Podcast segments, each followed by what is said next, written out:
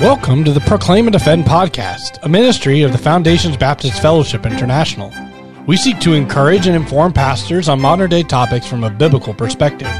Our mission is to bring together like minded Baptists to collaborate in glorifying God through fulfilling the Great Commission.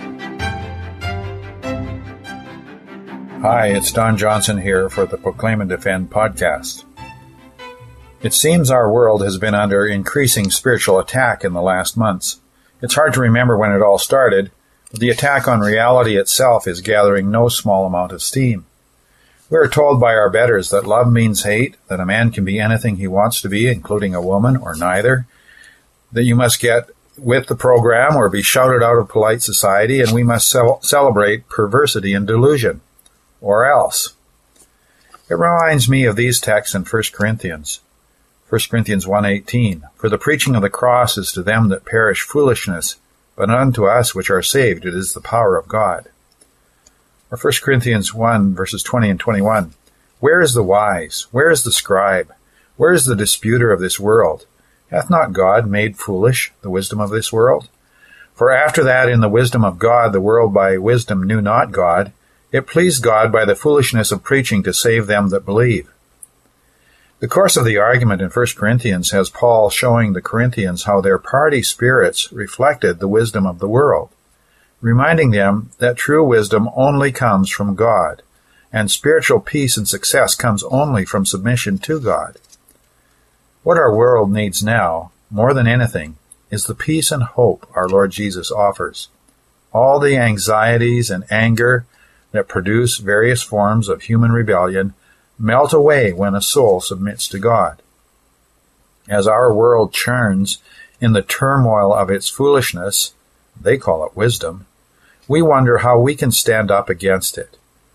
Interestingly, some call for boycotts, and in some select instances they seem to have worked.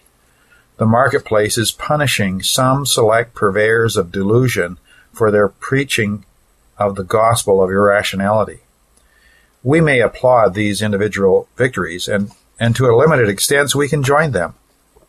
The trouble is, almost all corporate entities have joined the fray on the side of insanity.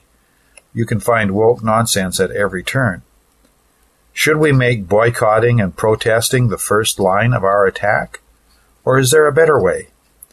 Last week we held the annual meeting of the Foundations Baptist Fellowship International at Faith Baptist Bible College and Theological Seminary in Ankeny, Iowa.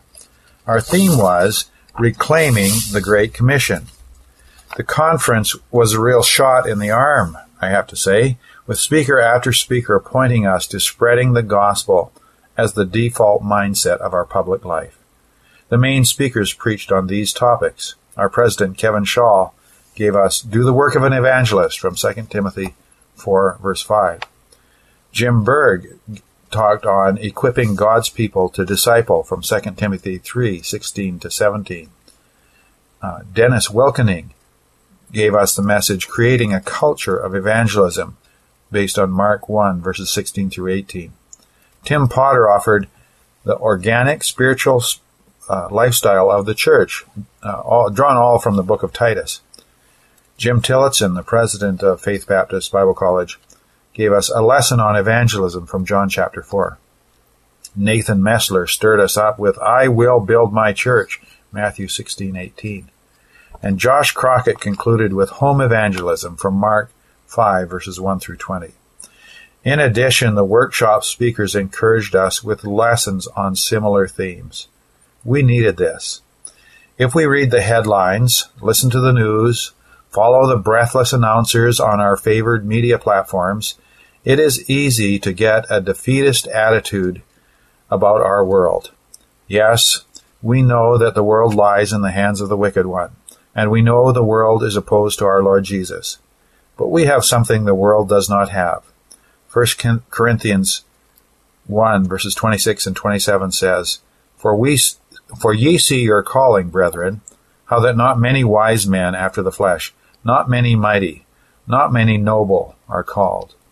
But God hath chosen the foolish things of the world to confound the wise. And God hath chosen the weak things of the world to confound the things which are mighty. Paul elsewhere reminds us 2 Corinthians 10 verse 4.